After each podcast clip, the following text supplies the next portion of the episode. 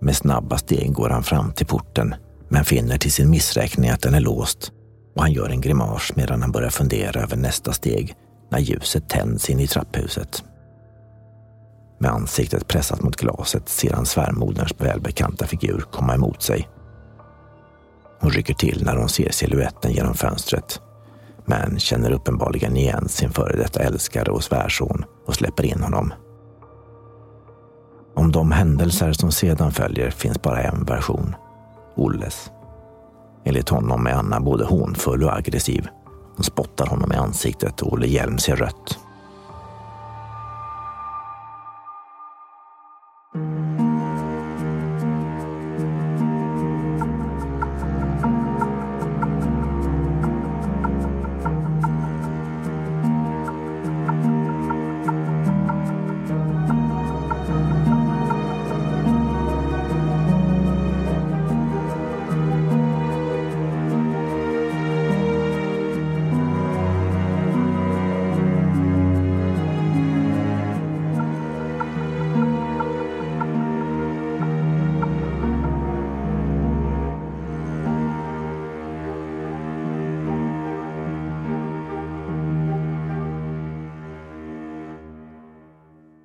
Varje tid har sina brott och varje brott har sin tid.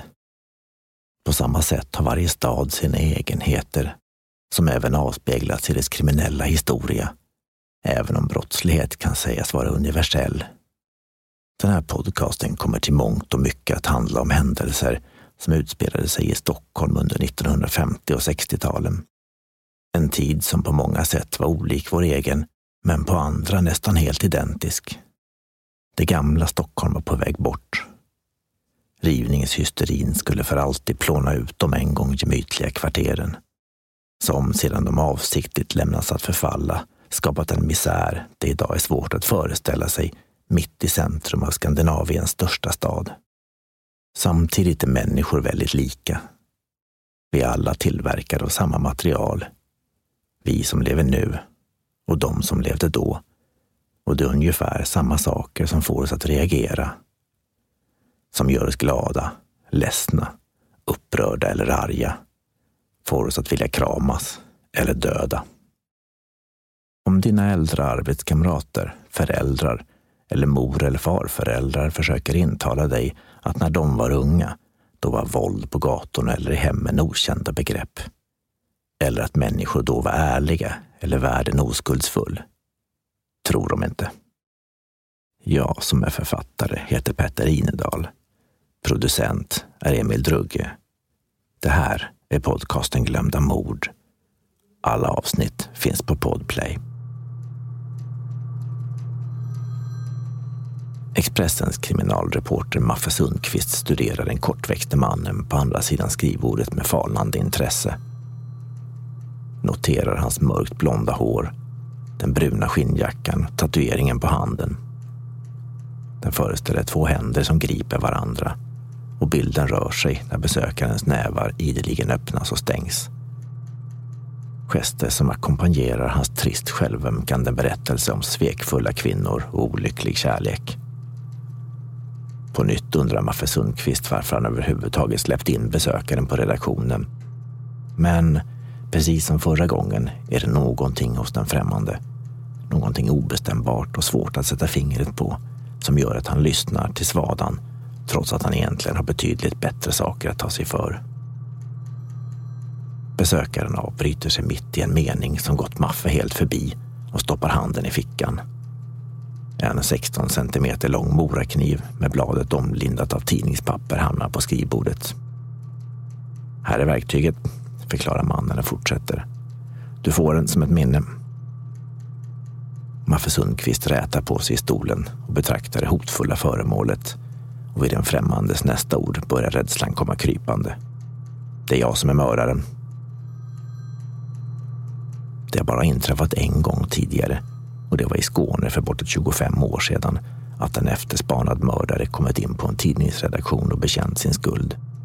Och Maffe, vars dopnamn egentligen är Manfred, sneglar bort mot telefonen han försöker desperat fundera ut hur han ska larma polisen utan att mannen på andra sidan skrivbordet anar oråd. Och för att få mer betänketid frågar han om han kan få skicka efter en fotograf för att föreviga det celebra besöket. Den främmande nickar bifall och återigen tvekar Maffe. Den här gången med telefonluren i hand. Men inser att det skulle vara uppenbart att han inte ringde ett internsamtal om numret han slog innehöll fler siffror än två eller tre stycken. Och trots att frestelsen är stor skjuter han tanken på polis åt sidan och kallar till sig en av tidningens fotografer. För säkerhets skull ber han honom även att ta med en stenograf och med förstärkning av dessa två stiger Maffes aktier. Med förstulna gester och meningar fulla av halvkvädna visor gör han sitt bästa för att få fotografen att förstå situationens allvar.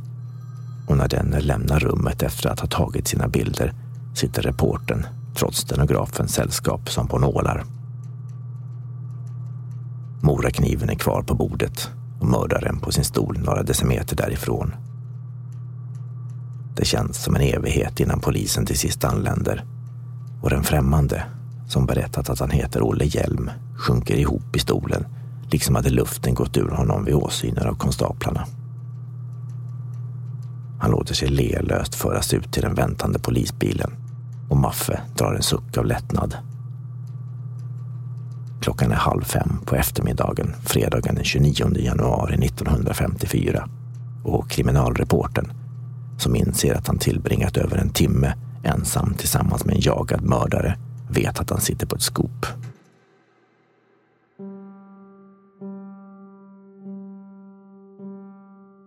Olle Hjelm är när han grips inne på Expressens redaktion på Klara Södra kyrkogata i Stockholm, 53 år gammal. Han är född ett par dagar efter midsommar, sekelskiftesåret 1900 i jämtländska Revsund, några mil söder om Östersund, där pappan varit järnvägsarbetare. Vid 15 års ålder tar Olle jobb vid Hälsinge regementes musikkår. Kanske under inflytande av världshändelserna. Krig rasar ut i Europa. Den 18 juli samma år bryter det blodiga andra slaget vid Isonzo ut när den italienske generalen Cadorna beordrar anfall mot de österrikisk-ungerska ställningarna. Ett slag som skulle kosta över 90 000 människor livet. I belgiska Los drabbar engelska och tyska trupper samman några veckor därpå. Resultatet är taktiskt sett noll, men mer än 85 000 döda blir kvar på slagfältet. Dödssiffror som ändå är ytterst blygsamma jämfört med vad som komma skall. Olle Hjelm, vars förnamn i folkbokföringen stavas Olof Valdemar, stannar under hela kriget i armén och även efter krigsslutet 1918 tills han 1923 tar avsked med korpralsgrad. Efter tre år till sjöss som eldare, det smutsigaste och farligaste jobbet på ett ångfartyg, går han i land och kommer samma år för första gången i klammeri med lagen. Straffet? Två månaders fängelse. Brottet? Bedrägeri.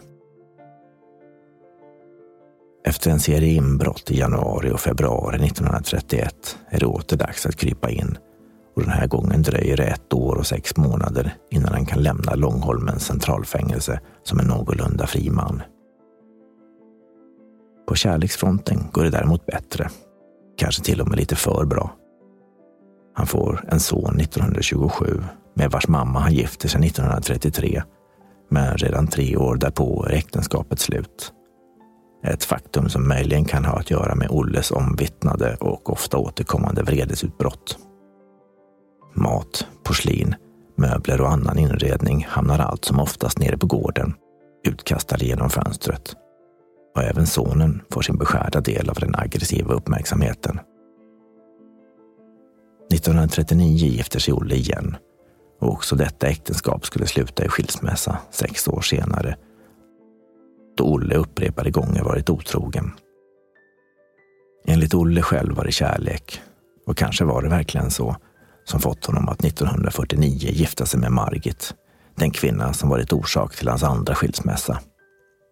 Även hon är gift när de träffas, en sak som dock raskt ändras av samma uppenbara anledning. Olle Hjelm flyttar redan innan giftermålet hem till sin blivande hustru. Hon bor vid den här tiden tillsammans med sin mamma Anna Fransson och sexåriga dotter i ett hus i Lugnet. Ett litet och ensligt bostadsområde med äldre trähus intill Värmdövägen och embryot till det senare så illa beryktade industriområdet. Märkliga scener måste ha utspelats i Lugnet de där första åren.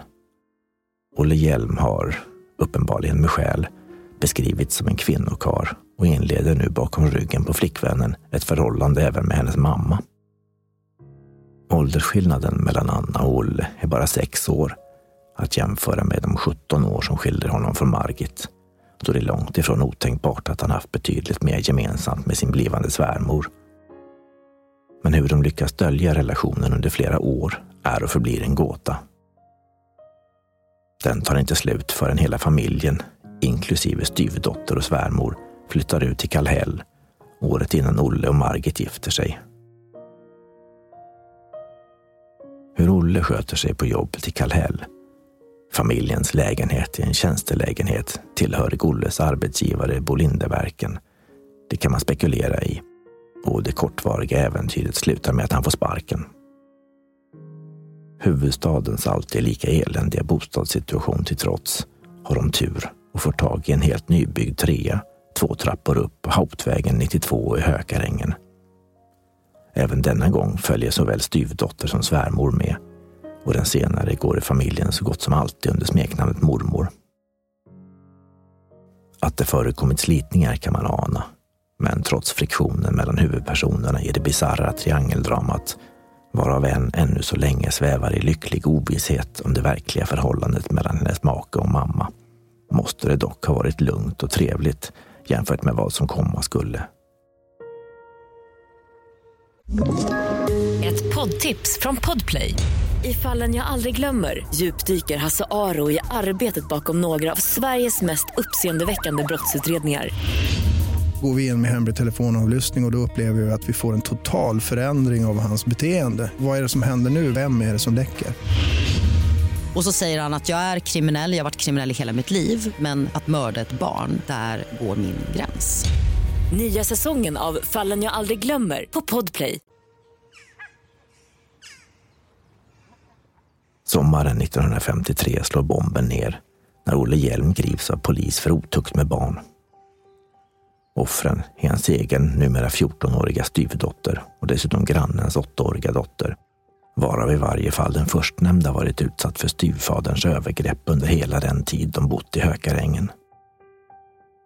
Den 2 oktober 1953 döms Olle Hjelm för otukt med minderårig som ej fyllt 12 år, men strafffri förklaras på psykiska grunder som så kallad 5-5 enligt strafflagens femte kapitels femte paragraf.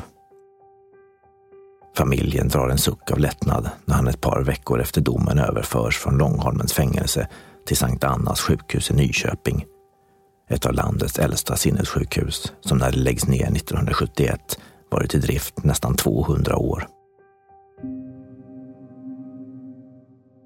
Inte helt förvånande begär Margit Hjelm skilsmässa. Och dagen innan julafton 1953 är hon officiellt, om inte lyckligt, så åtminstone frånskild. Men om hon trott att det varit dags att andas ut efter persen upptäcker hon snabbt att hon gjort det alldeles för tidigt. Redan samma dag skilsmässan går igenom är Olle ute på sin första permission. Jul och nyårshelgen tillbringar han hos sin svåger som är polis men gör också denne ovetande ett par besök på Hauptvägen 92. Vid ett tillfälle hittar en av grannarna honom i trappuppgången i full färd med att skära sönder en krukväxt. Han strimlar den med en kniv inför ögonen på den troligen något skärrade kvinnan och besvarar inte hennes hälsning med ett ord. På julafton möter Margit Hjelm sin före detta make vid Slussen. Han har lurpassat på henne och förklarar att han aldrig gått med på någon skilsmässa och att de därför fortfarande är gifta. På eftermiddagen annandag jul ringer telefonen hemma hos Margit det är Olle igen. Och att döma av ljuden i bakgrunden befinner han sig på krogen. Han vill veta vad hon ska göra under kvällen. En upplysning hon av förståeliga skäl mindre hågar att lämna honom och hon ljuger därför och säger att hon ska ut på långpromenad. I själva verket ska de alla tre, Margit, Dottern och Anna gå på teater och det är efter en glad och lyckad kväll de öppnar porten till Hauptvägen 92 vid halv tolv-tiden på natten. I mörkret i trappuppgången väntar Olle, full, påträngande och aggressiv. Och hade inte de höjda rösterna fått en av grannarna att titta ut är det inte gott att veta hur det hela skulle slutat. Nyårsdagen 1954 är permissionen över Olle Hjelm tillbaka bakom murarna på Sankt Annas sjukhus. Och både Margit och grannarna på Hautvägen 92 slappnar av. De beskriver den gångna helgen som en skräckens tid där ingen vetat om eller vad den labile Olle kunde tänkas hitta på.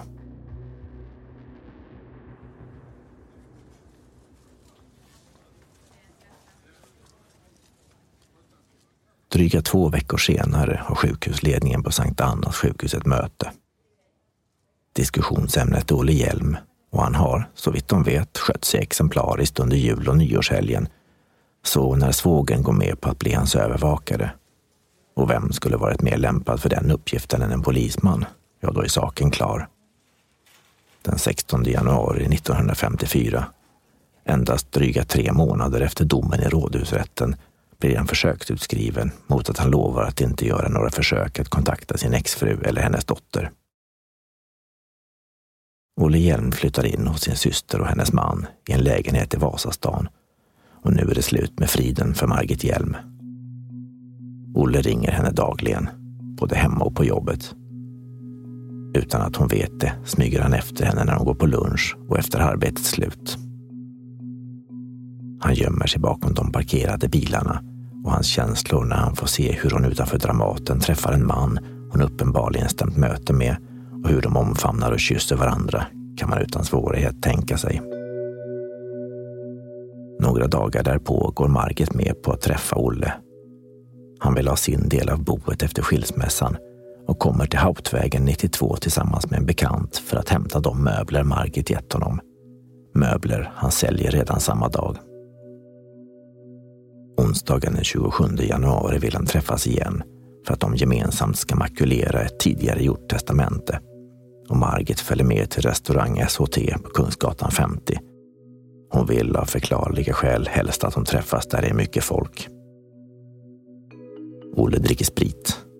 Och när det är dags att säga adjö talar han om att de ska samma väg och de gör därför sällskap på spårvagnen.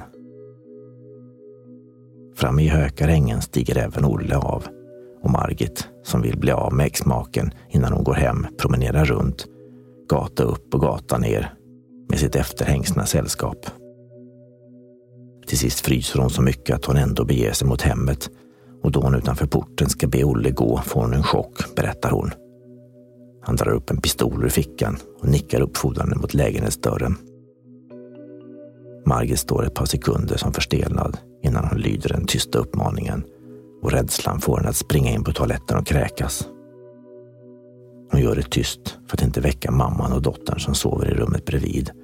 Och lika tyst är hon när Olle därefter våldtar henne. Jag skiter i hur allting går, väser han i hennes öra.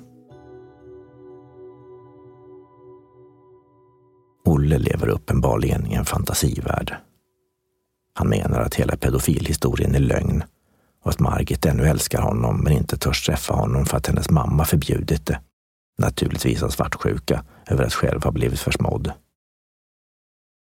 För en bekant berättar han att hans exfru trånar efter honom och att hon har erkänt att det varit svärmodern som fått henne att begära skilsmässa. Jag hatar mormor, avslutar han. För svågen håller han nogsamt tyst om att ha återupptagit kontakten med Margit en sak som om den blev känd skulle förpassa Olle raka vägen tillbaka till mentalsjukhuset i Nyköping. Istället berättar han en helt uppdiktad historia om hur han fått ett jobb ute i slakthuset och att detta är förklaringen till att han ofta kommer hem så sent. På morgonen fredagen den 29 januari 1954 går Olle Hjelm upp tidigt. Väckarklockan ringer redan halv fem och för svågen har han förklarat att han måste upp extra tidigt för jobbets skull. Han dricker sitt morgonkaffe och diskar sedan ordentligt varefter han tyst går hemifrån för att inte störa de övriga. Han tar fyran spårvagn från Odengatan till Ringvägen där han kliver på tunnelbanan till Hökarängen och promenerar sedan i snön genom centrum bort mot Hauptvägen. Framme vid nummer 92, vars port inte leder ut mot gatan utan mot en träddunge på husets baksida, ställer han sig i skydd av de nerhängande grenarna på en gran och väntar. För polisen skulle han senare uppge att han ville träffa Margit på tu man hand och därför ställt sig att vänta ut svärmodern som brukar lämna hemmet punktligt vid sextiden. Han hör porten slå igen och skymtar en skugga som försvinner runt husknuten. Med snabba steg går han fram till porten men finner till sin missräkning att den är låst och han gör en grimas medan han börjar fundera över nästa steg när ljuset tänds in i trapphuset. Med ansiktet pressat mot glaset ser han svärmoderns välbekanta figur komma emot sig. Hon rycker till när hon ser siluetten genom fönstret men känner uppenbarligen igen sin före detta älskare och svärson och släpper in honom. Om de händelser som sedan följer finns bara en version. Olles. Enligt honom är Anna både hånfull och aggressiv. Hon spottar honom i ansiktet och Olle Hjelm ser rött.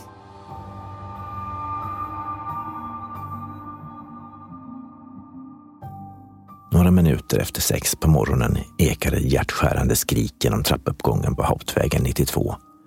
Och de av grannarna som är vakna stannar upp halvvägs genom frukosten. En av dem med handen ännu på radions volymkontroll. Skriket är långt och utdraget och ett av barnen i huset förklarar efteråt att hon blivit rädd. De tror att någon klämt en av hennes kattungar i ytterdörren.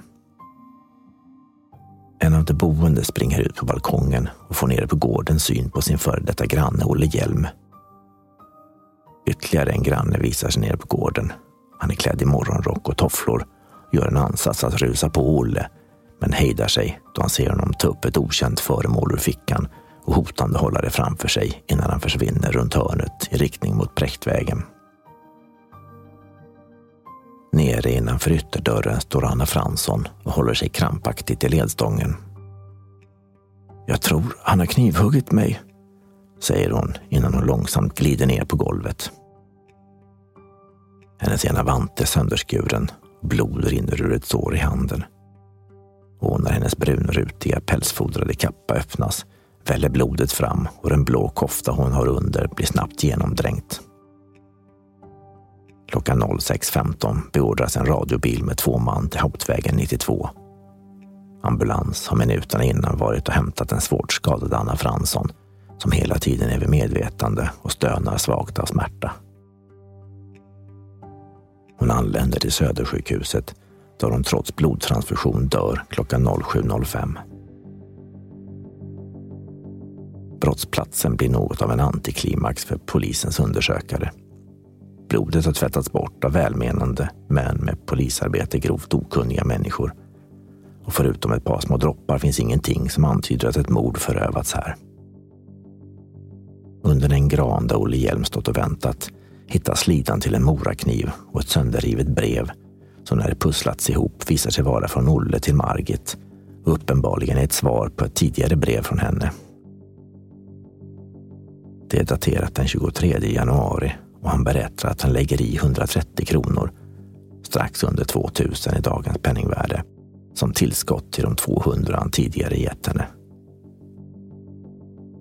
Brevet i sig är något av ett mysterium vars rätta innebörd aldrig blir klarlagd, men som lämnar en hel del utrymme för spekulation.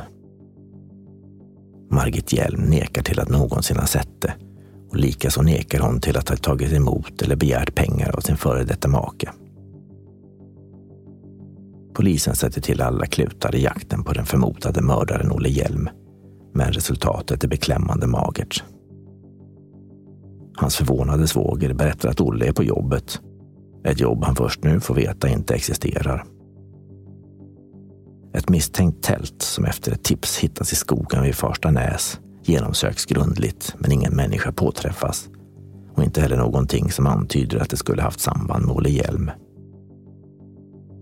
trots att polisjakten sätts igång endast minuter efter mordet är den efterspanade spårlöst försvunnen.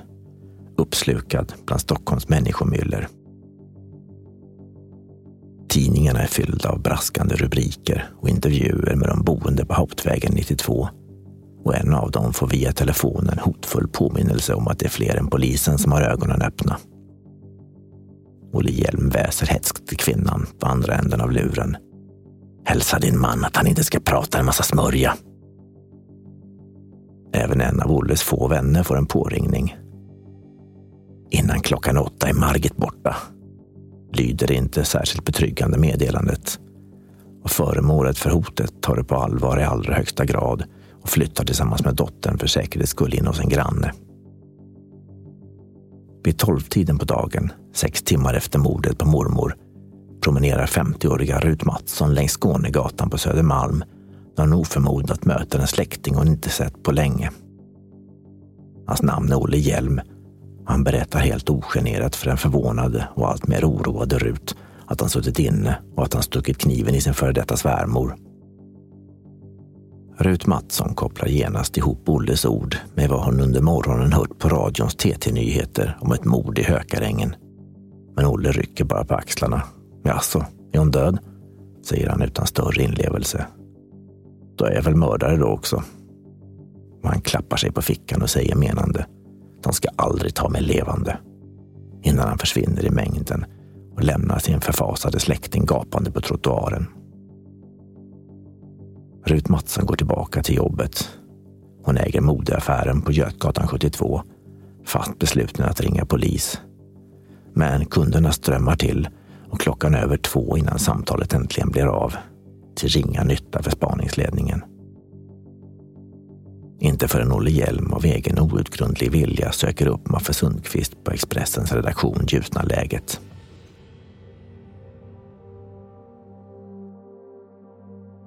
Obduktionen av Anna Franssons lik på Statens rättsläkarstation på Tomtebodavägen 20 avslöjar att hon fått inte mindre än tio knivhugg, men att den tjocka kappan gjort att endast fem av dem gått djupare in i kroppen. Vänstra lungan är genomstucken, även levern, och ett hugg har trängt hela åtta centimeter in mellan fjärde och femte revbenet. En sak som säger något om med vilken kraft det utdelats då knivbladet på den morakniv som används bara är strax över sju centimeter långt. Dessutom är hjärtsäcken punkterad och det är snarast ett medicinskt mirakel att hon ändå levt nära en timme efteråt.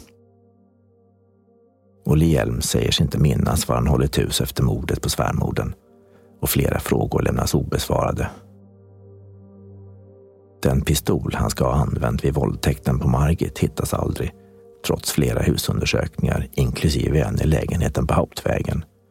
Och när det framkommer att han brevväxlat med Margit via en tobaksaffär en sak även hon hållit tyst med, blir mysteriet bara tätare. En månad efter mordet döms Olle Hjelm för dråp, men strafffri förklaras återigen som så kallad 5-5. Några dagar efter domen överförs han till sinnessjukhus och den här gången är det snålare med permissionerna. En sak som dock inte gjorde varken till eller från för mormor. I nästa avsnitt handlar det om resebyrån som gick lite knackigt. Tills de fick ett extra tillskott av pengar. Falska pengar.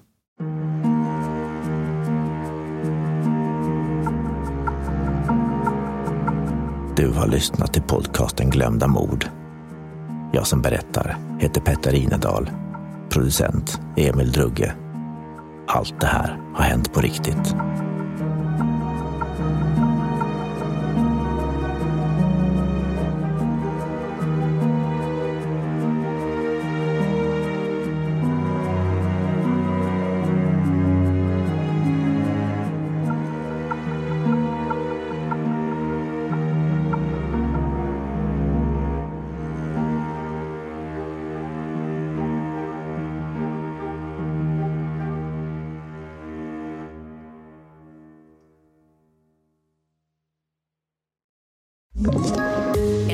Poddtips från Podplay.